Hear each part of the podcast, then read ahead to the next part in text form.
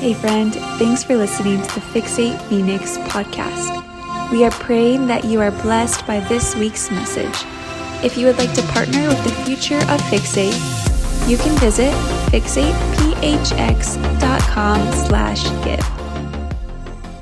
weeks, you know that we've been kind of in a series, and this series is kind of titled Intention of Creation. Now, many of us are like, okay, well, what does that mean? Because really, if you look at the Bible, you see that there's intended creation, there's, there's intended purpose in Genesis, and then there's fallen man. And then what happens is, is there's God like trying to kind of get it back on track, but man like still just messing it up all the time until finally a new covenant is written out. Blood is absolved of the, of the former covenant's parties by Jesus. And this new covenant gives us an, a new intention in our creative purpose in man. See, for a lot of us, maybe we didn't realize, right? In Genesis, we were, we were made to oversee and practice dominion over the earth.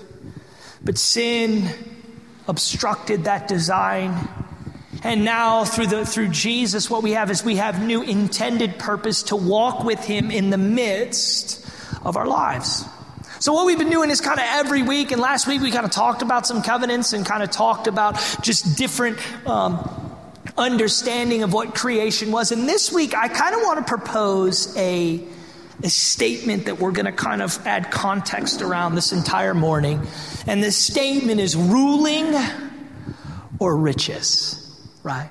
Ruling or riches. And really, the idea is to dissect the rich young ruler, but I don't want to sit here and I want to say this just right from the onset. Is that this is not a sermon about making money and how bad it is. It's not that.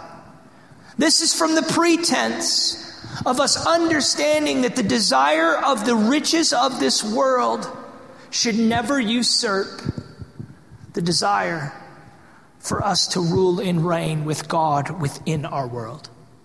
And how a lot of the times what happens is, is we've misplaced the treasure of God with the pursuit of the earthly treasures of man.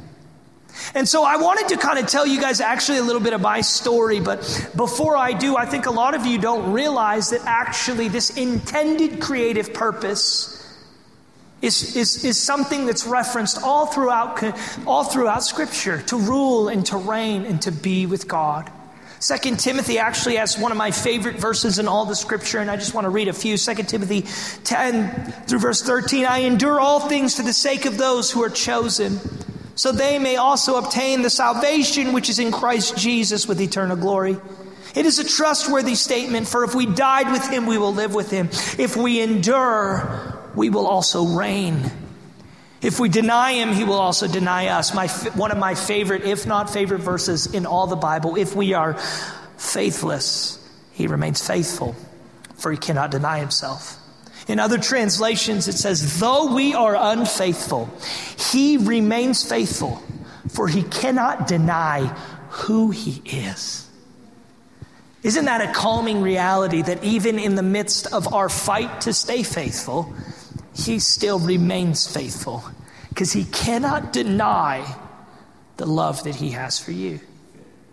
But more than anything, like I said, is Old and New Testament, we have this understanding that we are not just called to walk with God, but we have the power to reign with authority spiritually over all things. That the name and the power of that name gives us authority. And what's interesting is, and, and I referenced this in the first service. See, imagine right now if I walked up to you and I said, Hey, I've got Jeff Bezos' credit card. How many y'all are like, okay, where's the nearest Ferrari dealer, yacht dealer? Like, I'm, I'm gonna buy 27 houses. I'm buying 14 skyscrapers, tallest ones. Because this is what I this is what I think you don't understand is covenant in the Old Testament term was actually it was it was so sacred that to say you were in covenant with a name extended everything of that name to you. So when we say in the name of Jesus, what we're really saying is in the early church world, when they said we believe in the power in Jesus, we follow the way of Jesus, what they're saying is we profess and practice the same power that rose him from death. We profess and practice the same power that opens blind eyes, heals deaf ears. See, this is what they're saying is just as the power of Jeff Bezos' credit card opens up doors we never thought we could have in the Old Testament and New Testament covenant, that was the reverence that which we assert Jesus' name. But isn't it interesting that as the years, the decades, and now the millennia has worn on. The name of Jesus, I think, is not something we profess as an all encompassing power above all situation, circumstance, and earthly domain. It's just something that we sing about on Sundays. And when it's tough, we pray about on Mondays. But do we understand the gravity of what the name possesses? And what I want to introduce to you today is this idea that treasure, not just in heaven, but treasure that can only be found in Him, is better than any treasure this world could ever give us. When I was 18, I was graduating high school. And uh, about halfway through my senior year, my parents sat me down. And they said, Hey, man, what are you doing with your life? And I said, Well, obviously, I'm going to play football at Notre Dame, and I'm going to play for first round draft pick of the Packers. And my parents, really nice. I'm 145 pounds, had gotten spares playing time for a few years, was a very mediocre athlete, looked at me and said, well, that's, that's great, but like, what are you, what are you really doing? Which I like, you know, I'm not going to lie, as somebody who worked in youth ministry, I'm 31 now. As somebody who worked in youth ministry, I wish there were more parents who would have sat their kids down and been like, hey, like, no, but really, what's the plan? so it's like, I come from a small town. I can say it because they're probably not going to listen, but I can't tell you how many kids in a town of like 12,000 were like, yeah, I don't know, next MJ. You're like, no, you're not. You're, you are not. like, please get that out of your head. It's like the parents are like, they come to you and they're like, no, he really, really is. Like, okay, well, I will, pr- I will pray for both of you. Anyway, some people in here are still holding on to that reality, playing intramurals every week. Like, man, I just put up 27. Like, dude, have you seen me at intramural soccer? I scored two goals and slide tackled a chick. Um, but anyway, literally, I remember growing up, I'm like talking to my parents. My parents are like, yeah, no, you're not going to make it to the pros. And I'm like, okay. So at that time, there was just this pipeline had formed into doing missions. So 18, I decide to go off, and more power to all the people who knew what they were going to do after college. It took me a few years or decades. It's what happens when you graduate and have the maturity level of a seven year old hamster. Uh, but, but I remember my mom is like, they want me to do, go do this missions thing. So that's what we did. Actually, Javen, who's in the front row, literally did it with me. And I remember I moved to Florida. I do three months in Florida and then I spend three months overseas in India. Now, I've never been the guy who's really good at sitting in a classroom. So for me, three months of training meant texting my friends back and forth rap battles. Some of y'all are like, Are you serious? I'm like, Yeah, if you want to go, me and you afterwards, head to head. Like that was right when the Eminem Recovery album had came out. Don't listen to it, but it was fire. But don't listen. So, so I'm like sitting there, like didn't get anything really out of my lecture phase, is what they call it. But I'm gonna tell you this: living three months in India completely changed every way that I perceived how I was going to live. And really, it actually comes from this place. You know, there's a quick stat for you to understand. I'm just going to paraphrase it.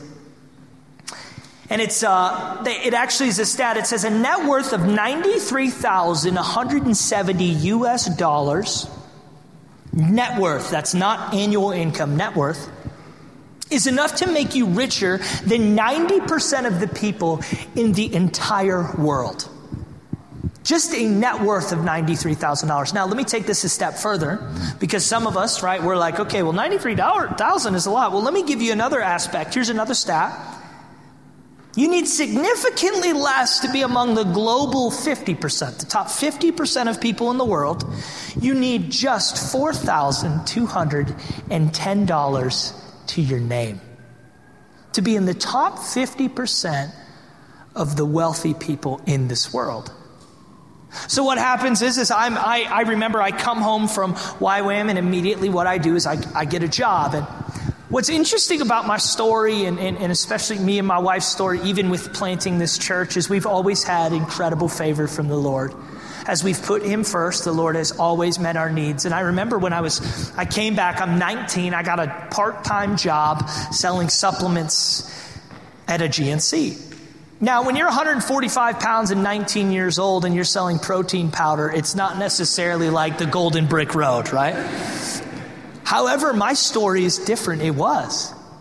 Within six months, I'd had such favor that I got promoted to being a manager. And within being promoted to being a manager, within a month, one of the worst stores in Michigan was the top store in Michigan.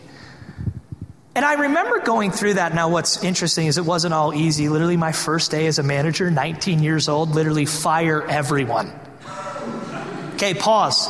I've worked there six months. Who do you think I'd worked with? Everybody I was firing.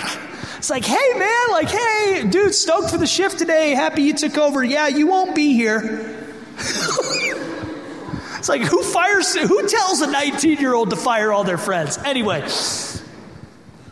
But I remember I, I, I, it became like this wow, this is incredible. And I'm living at my parents' house. And like, I don't know if any of you guys have a friend like this where like every time you go out, you just assume they're paying for it because they're doing well enough.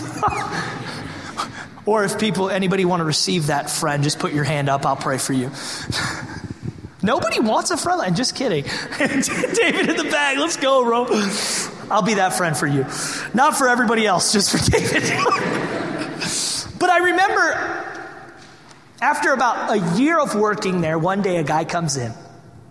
And this is, like I said, I've always had just weird favor. A guy comes in who owns four car dealerships. And he says, Hey, I want to give you a job. And I said, Well, I don't really want a job. I love the job I work. And he's like, Well, I want to give you a job. I want to hire you to run the internet sales for four car dealerships.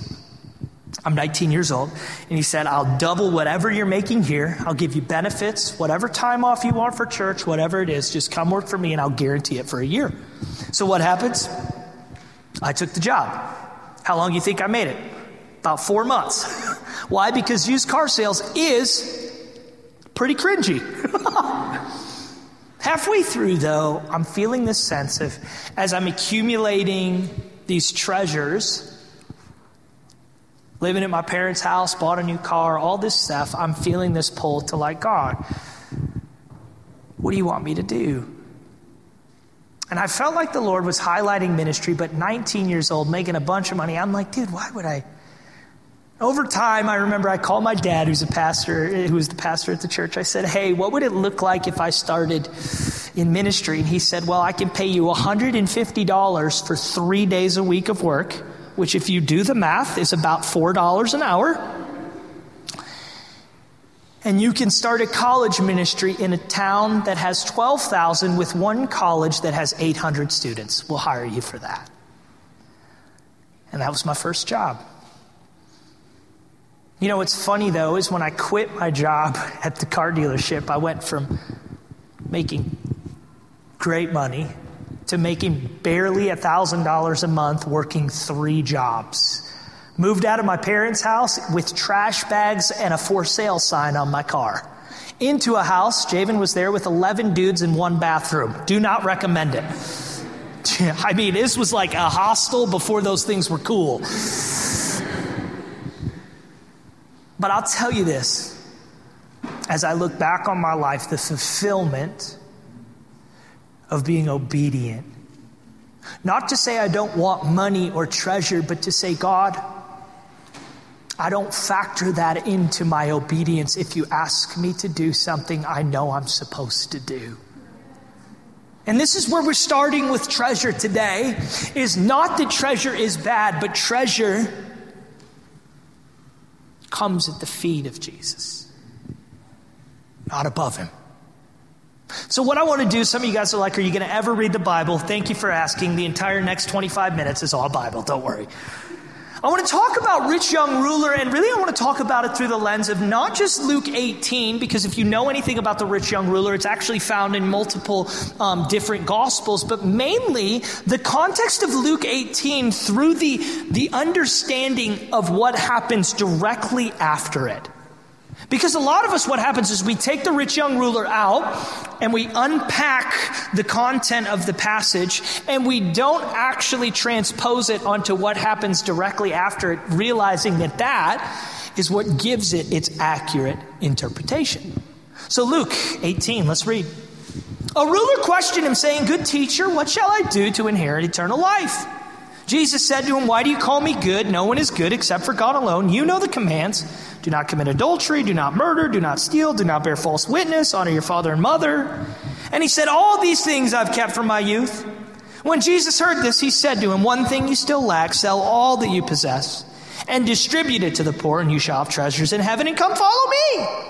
But when he'd heard these things, he became very sad, for he was extremely rich. Jesus looked at him and said, How hard it is for those who are wealthy to enter the kingdom of God. For it is easier for a camel to go through the eye of a needle than for a rich man to enter the kingdom of God. They who heard it said, Then who can be saved? But he said, The things that are impossible with people are possible with God.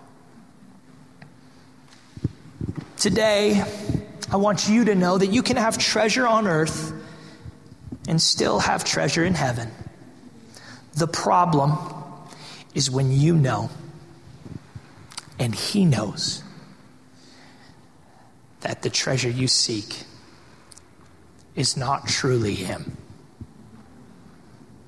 And that's the pretense of all of this passage. This is the understanding that Jesus is attacking. Is this idea that somebody wanted to experience the kingdom of God, but through the lens of carnal existence. And more than that, I'm going to unpack today just a few principles revolving around this phrase, okay? And the phrase is this how to make sure you have chosen the right riches.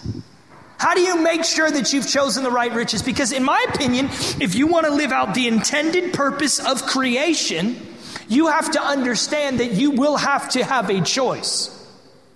Are you going to pursue everything the world tells you to pursue? Or are you going to seek first the kingdom and righteousness and trust that all things can be added? So the first thing is this, right? Success will never make you an exception, and status will never cancel out wholeheartedness. I want you to focus on something, and it's mainly in the exact text. It says this verse 20, you know the commandments do not commit adultery, do not murder, do not steal, do not bear false witness, honor your father and mother. Most people miss this, what's going on right now. The man stands up, asks Jesus, How do I get into the heaven? How do I have everlasting life? Jesus lists these things, but the problem is, is he doesn't list them in order. And scholars actually believe this. This is how nitty gritty we're going to go today. Jesus lists all of them in order, but one. The last one, honor your father and mother, is actually listed out of Mosaic sequence. And it's something that should be at the very front.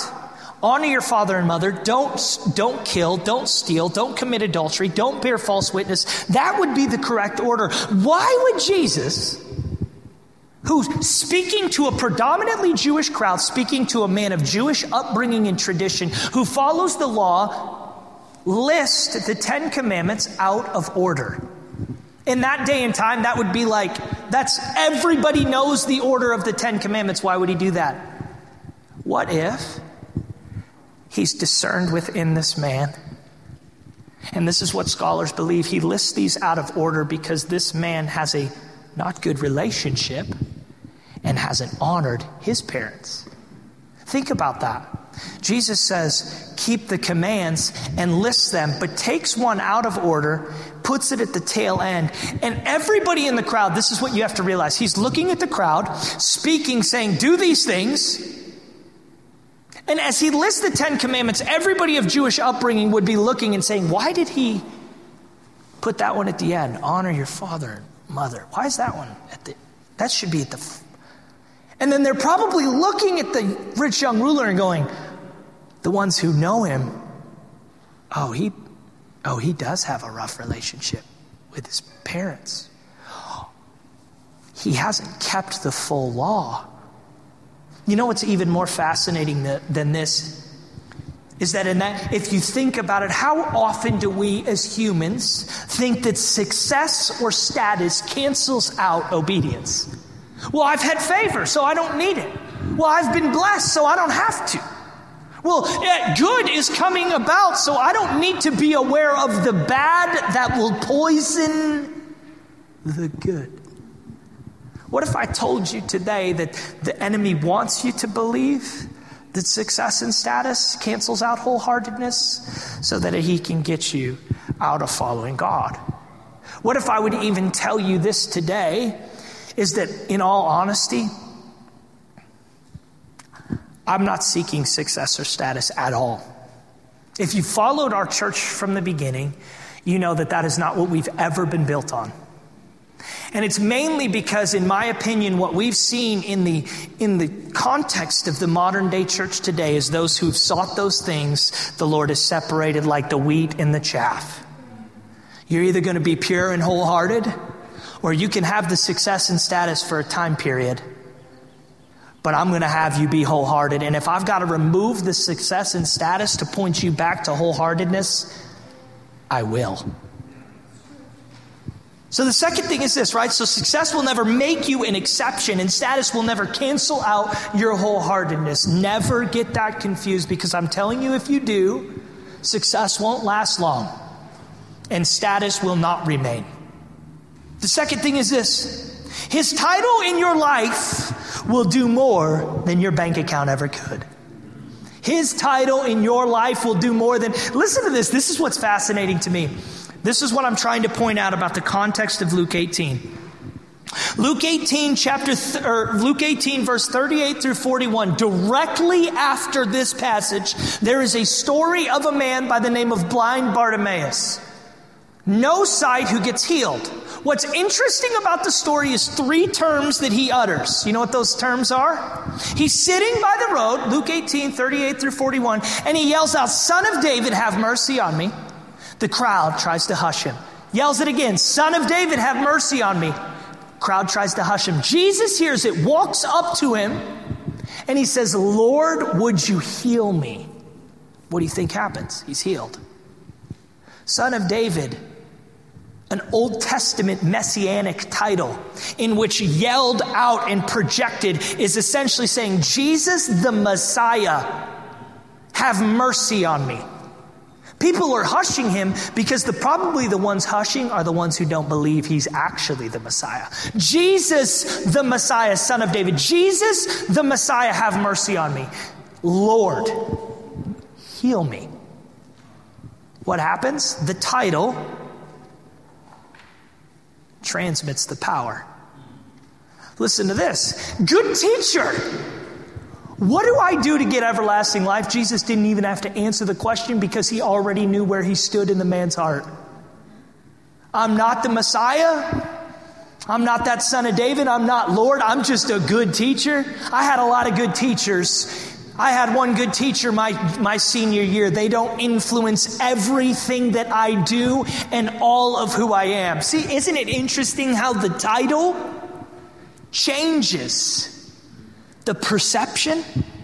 One person yelling out the Messiah, the other yelling out, oh, good teacher. If you look at this, you know that this is just a common title that would be reserved to almost meeting a rabbi out in the marketplace. Hey, good teacher. Jesus is not here to be a good teacher for you, He's here to be Lord.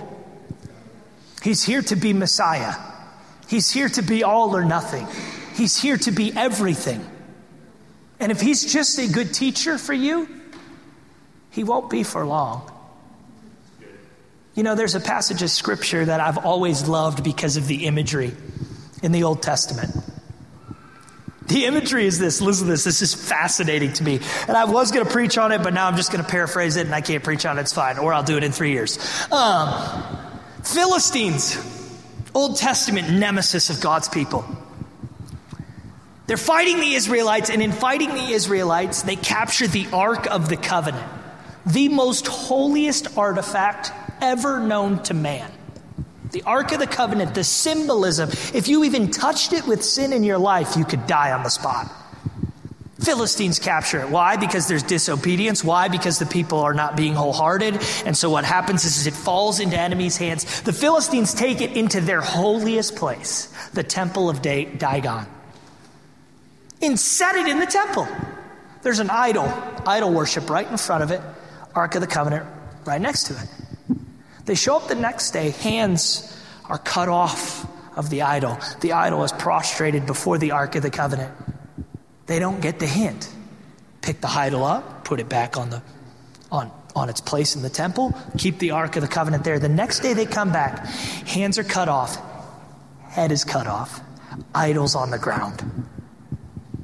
And they realize, oh, we can't have the resting place of God be in the presence of idols because it will confront it and dismember it. Man, a lot of us, we've wanted the presence of God with the presence of idols in our life. And we get mad at him when he confronts it and dismembers it. And I want to challenge you within that reality today is don't say King of Kings and Lord of Lords if you're not willing to take inventory of the things that have been placed in the spot where only the Holy of Holies should be. The third thing is this His most personal challenges to you come from His love for you and your intended purpose and placement with Him. Mark's gospel has better wording, in my opinion, than Luke's on this one verse. I want to read it to you. Mark 10, 20 through verse 21. And he said to him, Teacher, I have kept all of these things from my youth. Looking at him, Jesus showed love to him and said, One thing you lack Go and sell all you possess, give to the poor, and you'll have treasures in heaven, and come follow me. I love Mark's gospel because he says, I've kept all these things from my youth. Jesus looks him dead in the face and senses love before the challenge. And I think a lot of us, what we do is we think God is challenging us not from a place of love, but He's challenging from us from a place of His immense love towards us, but also His placement He has intended for us as well. What do I mean by placement? Look at that last line. One thing you lack, go and sell all you possess, give to the poor, you'll have treasure in heaven, and come follow me.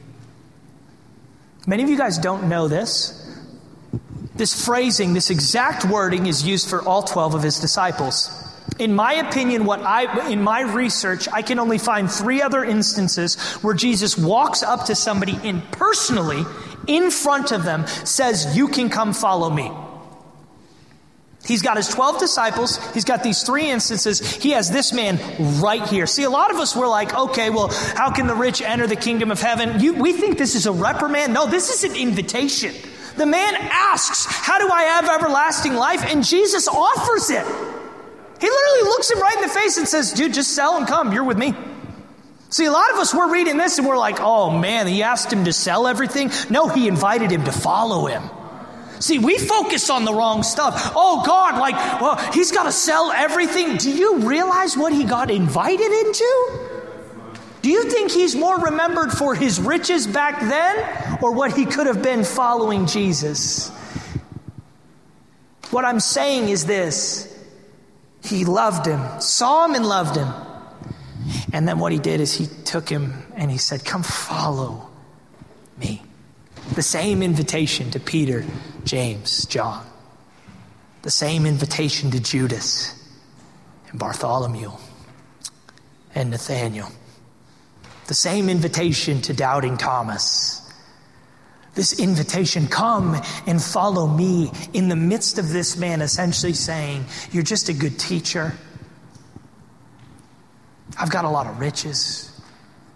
Yeah, but I love you. Come follow. His most personal challenges to you is coming from love and your intended place of being a disciple. The last one is this what you're willing to leave behind or sacrifice shows more about where your riches are than anything else. Which kingdom are you building? His or yours? You know, in all honesty, um, the last little bit that I haven't talked about in Luke is this passage of scripture right after the rich young ruler. And a lot of us, for context sake, I've heard a lot of people speak on the rich young ruler and not, and by not, nobody speak on the context of the next two verses, the next two passages. So remember, right? The third one I jumped way ahead was blind Bartimaeus and the titles that he used for Jesus, where essentially we've got the rich young ruler saying good teacher, and we got blind Bartimaeus saying son of David, and then getting healing. The second one, though, is Peter, verbally processing what the heck he's even saying. Luke 18, 26 to 30. They who heard it said, Then who can be saved? But he said, The things that are impossible with people are possible with God. Peter said, Behold, we have left our homes and followed you. Notice he didn't say we left all our money, we left our homes, we left our security and our stability and followed you. And he said to him, Truly I say to you, there is no one who has left house, wife, brother, parent, or children for the sake of the kingdom of God who will not receive many times as much at this time and in the age to come. My closing thought is this. In my Bible, if you were to open it to Luke 18, you would see this passage highlighted and written right next to it the promise of Phoenix. Because I've lived this. If you don't know our story, we're supposed to take over a church in Michigan, came out here one weekend, and the Lord so grabbed a hold of our hearts to plant a church in downtown that we left our family, sold our house, moved here with just a few friends. And I've stood every day on this reality of God. I've left it. I better receive that many times as much. See, isn't it interesting that now I do believe there are elements of prosperity gospel that are completely wrong and poisonous to the nature of our faith.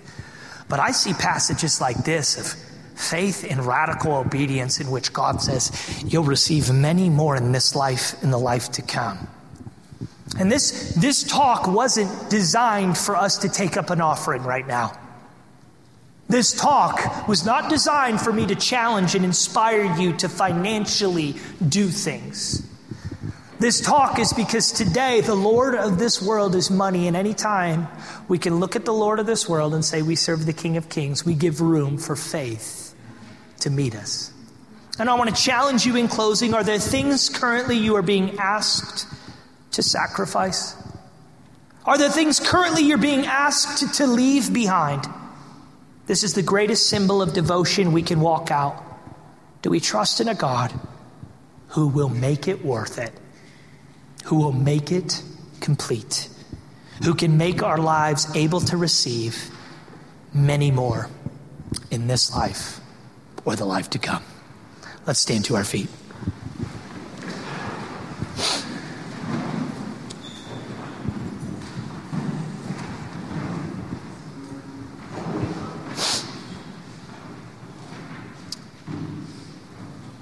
I'm just going to pray over all of us. If you know the habit we have here is just, I kind of summarize the sermon in a prayer and read it over everybody. So, whatever your posture for receiving is, let's just take a moment and let these words meet us where we are.